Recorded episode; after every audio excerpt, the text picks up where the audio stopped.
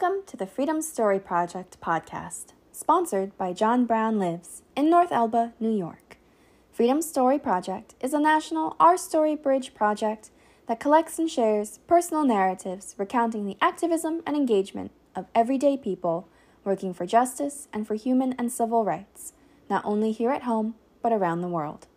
Freedom Story Project is made possible by a 2022 AARP Community Challenge Grant. In this, our third episode, you will hear stories centering on women and gender. These stories will take you on a chronological journey from women's suffrage all the way to today's fight for bodily autonomy. Listen to storytellers share their personal experiences dealing with gender and what they feel it means to live life authentically as women. Our first story is told by Peter Slocum, who discusses the details behind the marker placed in Keene Valley, New York, that commemorates local efforts in the early 1800s to obtain voting rights for women. Here is the impact of the Adirondack Campaign for Women's Suffrage. My name is Peter Slocum, and I want to talk about the historic sign that we're installing on August 7th here in Keene Valley in the heart of the Adirondacks, which will celebrate the role of women organizing to win suffrage, the right for women to vote here in New York State, which had an impact on the national campaign as well. This sign is funded by the Pomeroy Foundation, is supported by the town of Keene and the Essex County Historical Society and the Keene Historical Society, is all about the effort that local people made to organize and run a campaign to win women's suffrage. Of course, in 1915, when this started, only men could vote. And as a practical matter, only white men could vote because there was limitations on black men's being able to vote. And so the, the women who were campaigning had to go and convince men to vote to, to vote in a statewide referendum to let women have access to the franchise as well. The suffrage efforts were headquartered at this house in Keene Valley, which is right next to the historic library, across from the community church.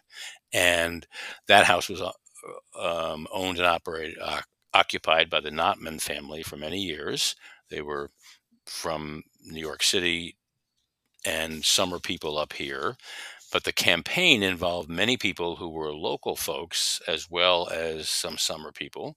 And they would go around from village to village in the Adirondacks to have a little talk on a village square or some common place to push for suffrage. And then they would organize and go door to door in these towns to try to get hold of men and convince them to sign pledge cards, in effect, the way we still do, and get them enrolled in the Women's Suffrage Party. They needed men, as I said before, because women weren't allowed to vote. So they would then do that. Sometimes they would go to three and five towns in a day in these relatively remote sections, then come back, check out the cards, add them up, and do their um, follow up for the campaign. Now, Mrs. Catherine Notman is the one who was the head of the campaign here in the Adirondack, this section of the Adirondacks, not just Essex County, but also south towards Schroon Lake and then uh, on down toward Lake George and Glens Falls. So it was quite a big area. And they, she organized many other women in the area to do these, this campaigning. It was a really um, grassroots efforts. They didn't have tons of money. There was no big advertising, TV advertising, or anything like that, or radio advertising in those days. It was just door to door politics. And they went um, from in 1915, there was a referendum which lost statewide. And 19, but they didn't give up. They said, okay, we'll come back. They got the legislature to pass another proposed constitutional amendment. And they came back in 1917 with another effort, which won by only about 53% statewide. Here in Essex County, they won by uh, 15 votes only. And in the town of Keene, I'm sad to say, we lost by four votes. so, but the campaign succeeded in an important way, not just for New York, but because New York was the first Eastern state, big Eastern state, to grant women the right to vote, it had a major impact on the national campaign, which finally was successful two years later in 1919. So this really shows that local organizing counts, it can work, and you can organize local people to get out there and change their neighbors, minds. And to do that for the cause of justice and spreading the value of the right to, right to vote is what this sign is all about.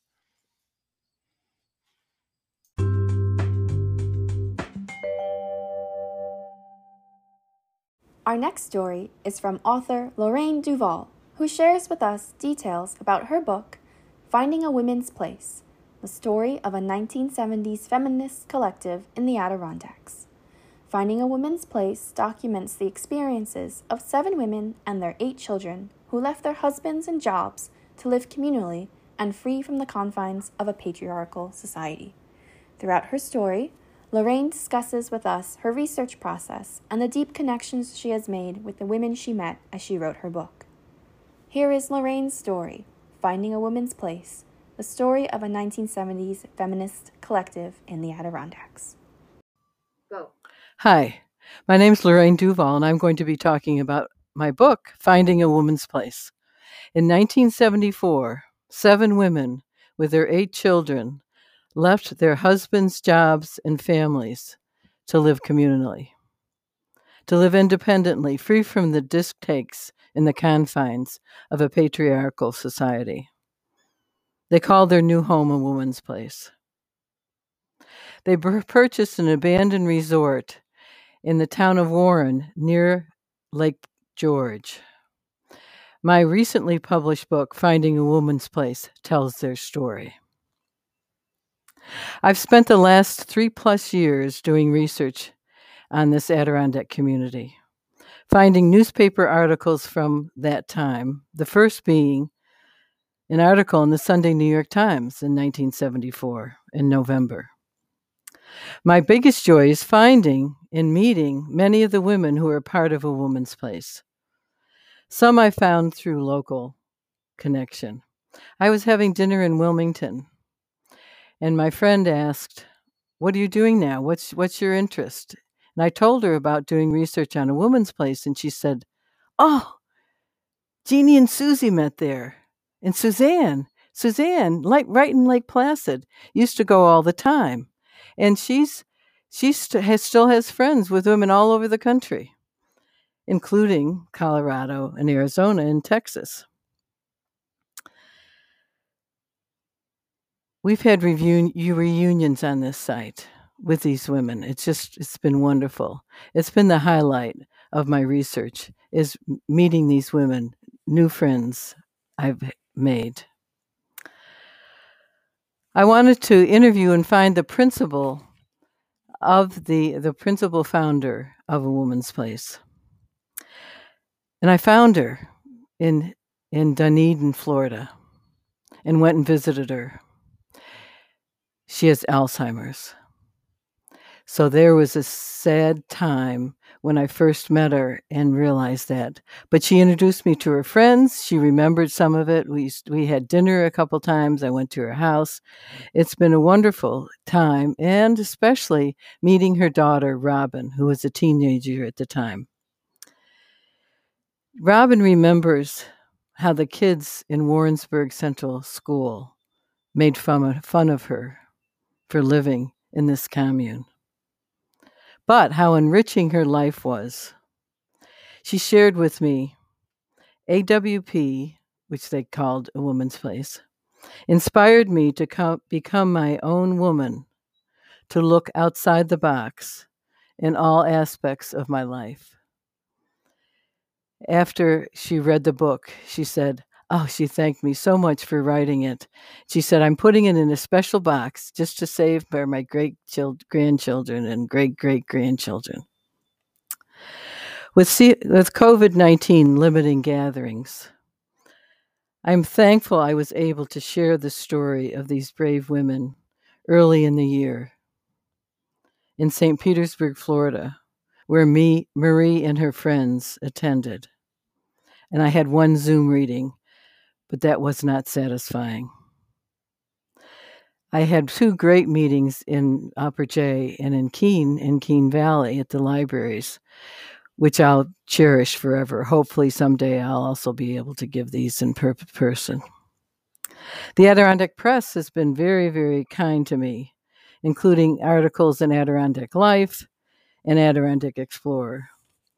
The best input I got was a, just a regular old reader, and he said, Lorraine, first of all, let me tell you how much I enjoyed reading Finding a Woman's Place.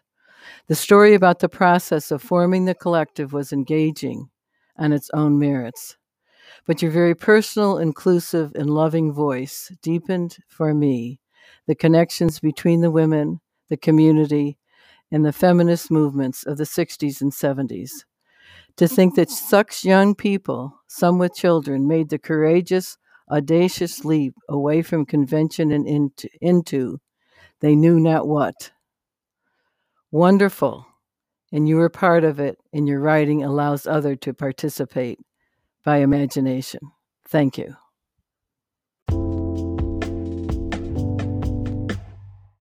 Moving from women's suffrage and tales from the 1970s, our next story is told by modern day mom Allison Haas.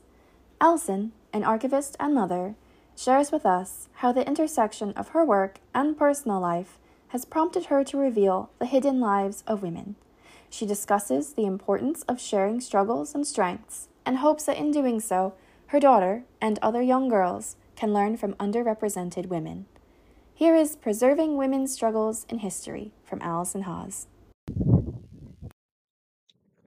My name is Allison Haas, and I'd like to talk about my rights as a woman and my role um, as a mother for a, a young daughter. And I, through my career, I have worked at a museum, and as part of my job, I tell the stories of different women through history.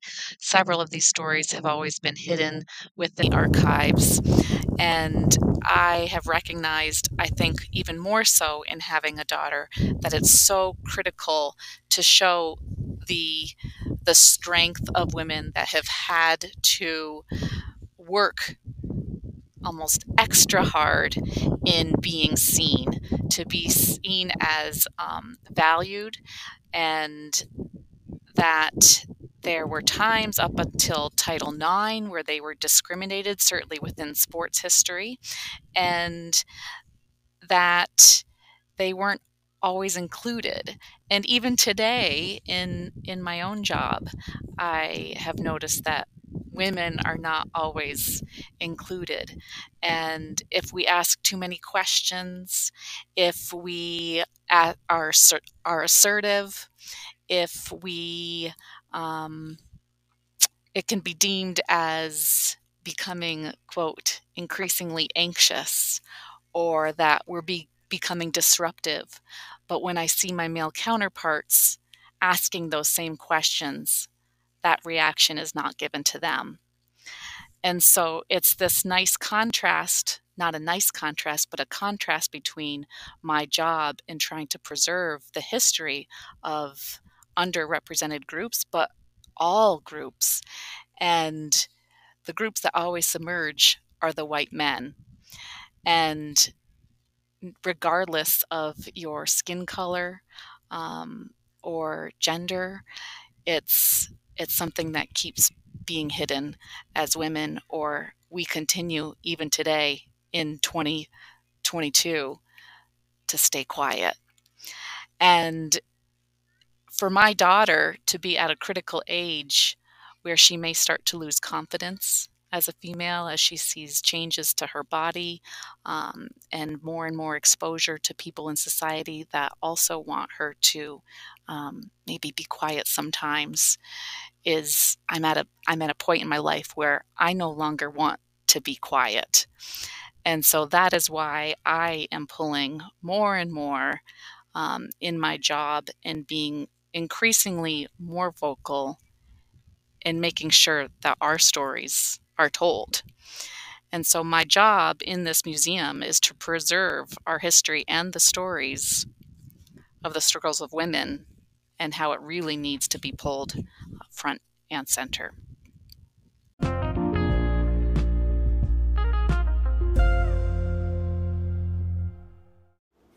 In our next story, our storyteller, Jamie Collins, shares with us her emotional journey as she transcended her assigned gender at birth to living an authentic life as a woman.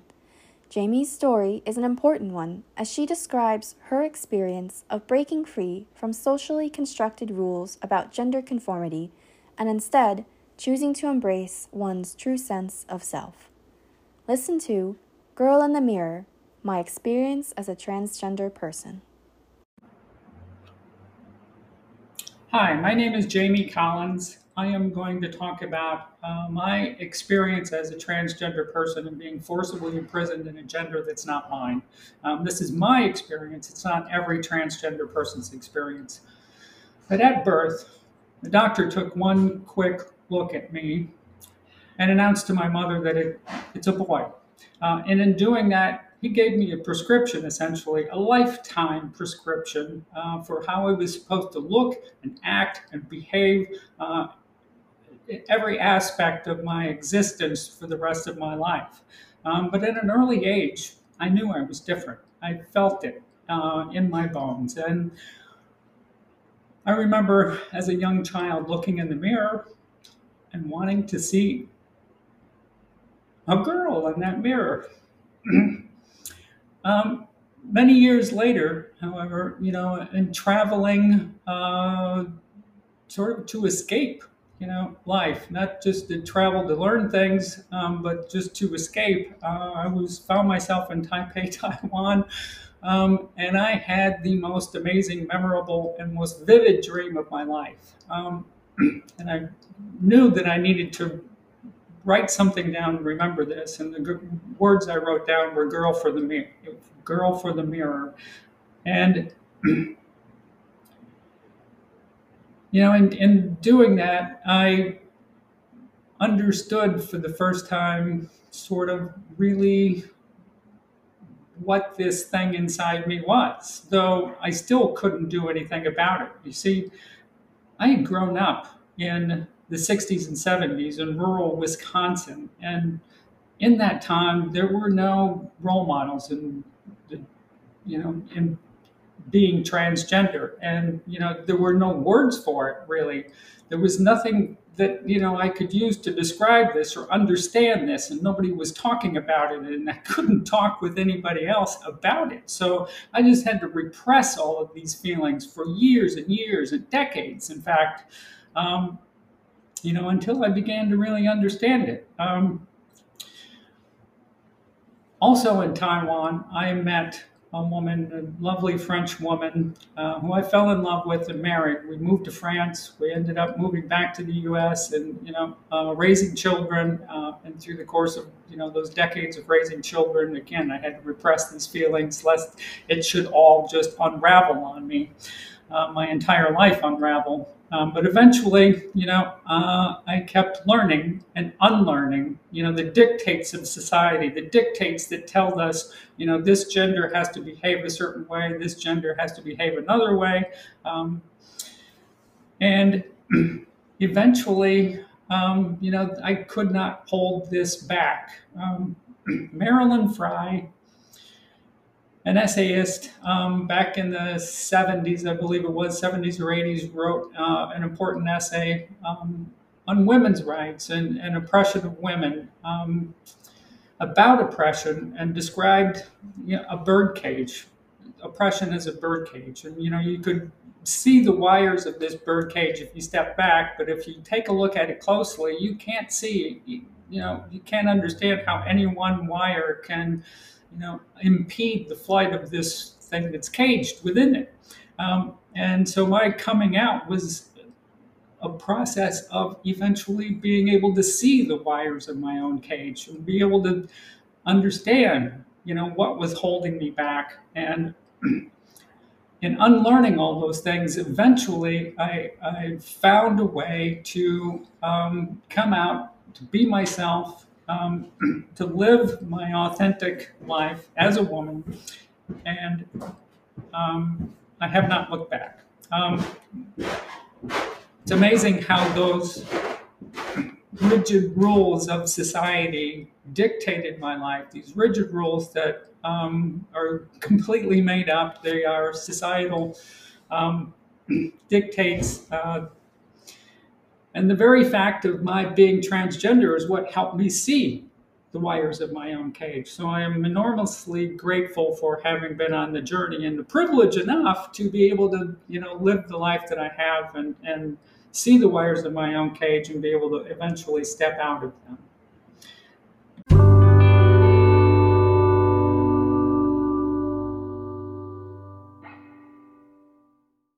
Our final story is from Mini Timmaraju, the president of NARAL Pro Choice America in Washington, D.C. Mini shares with us the importance of advocating for reproductive freedom post Roe v. Wade and how she is continuing to navigate educating people on how freedom is for every body. Here is Freedom is for Every Body. Hi, my name is Mini Timmaraju, and I'm the president of NARAL Pro Choice America. And we are a membership organization, 4 million members strong across the United States, advocating for reproductive freedom. And reproductive freedom means a whole host of things, but our primary focus is abortion, regaining the legal right to abortion in this country post Roe uh, and the devastating Supreme Court decision earlier this year.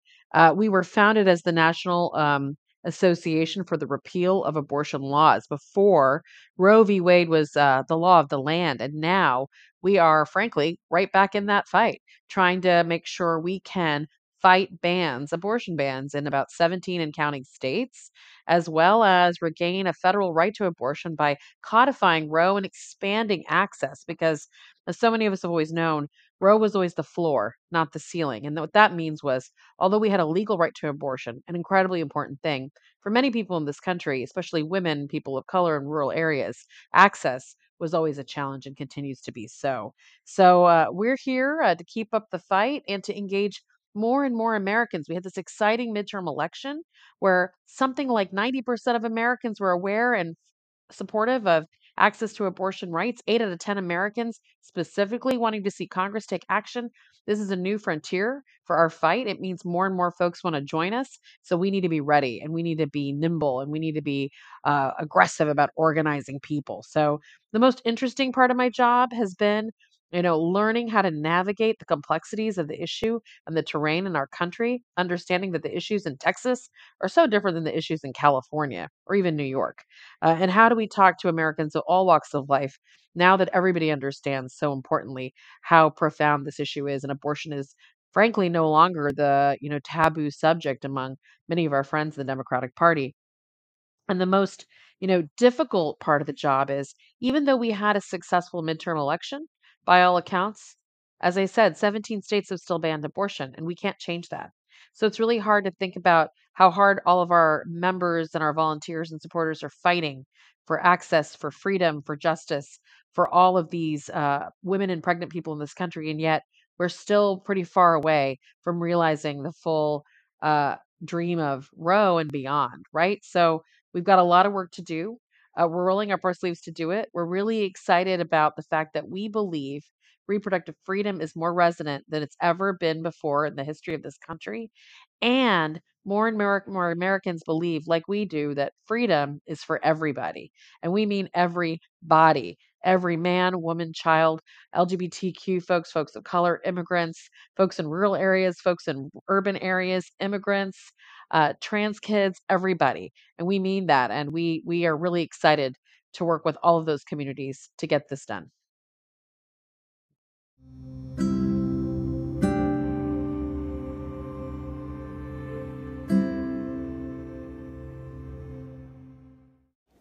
Thank you for listening to our third episode of the Freedom Story Project podcast. If you would like to listen to more stories or want to add your own story, visit freedomstoryproject.org. Freedom Story Project is made possible by a 2022 AARP Community Challenge grant. Freedom Story Project collects and broadcasts three to five minute audio stories and related photographs online, centering around themes of freedom and justice, human and civil rights, activism and engagement at local, national, and international levels. One of our goals is to inspire younger generations to tell their stories and connect to their communities and these issues, including through powerful personal narratives by elders who share their experiences. Freedom Story Project uses the Our Story Bridge methodology, making stories easily accessible and shareable. To learn more about Our Story Bridge, please visit ourstorybridge.org.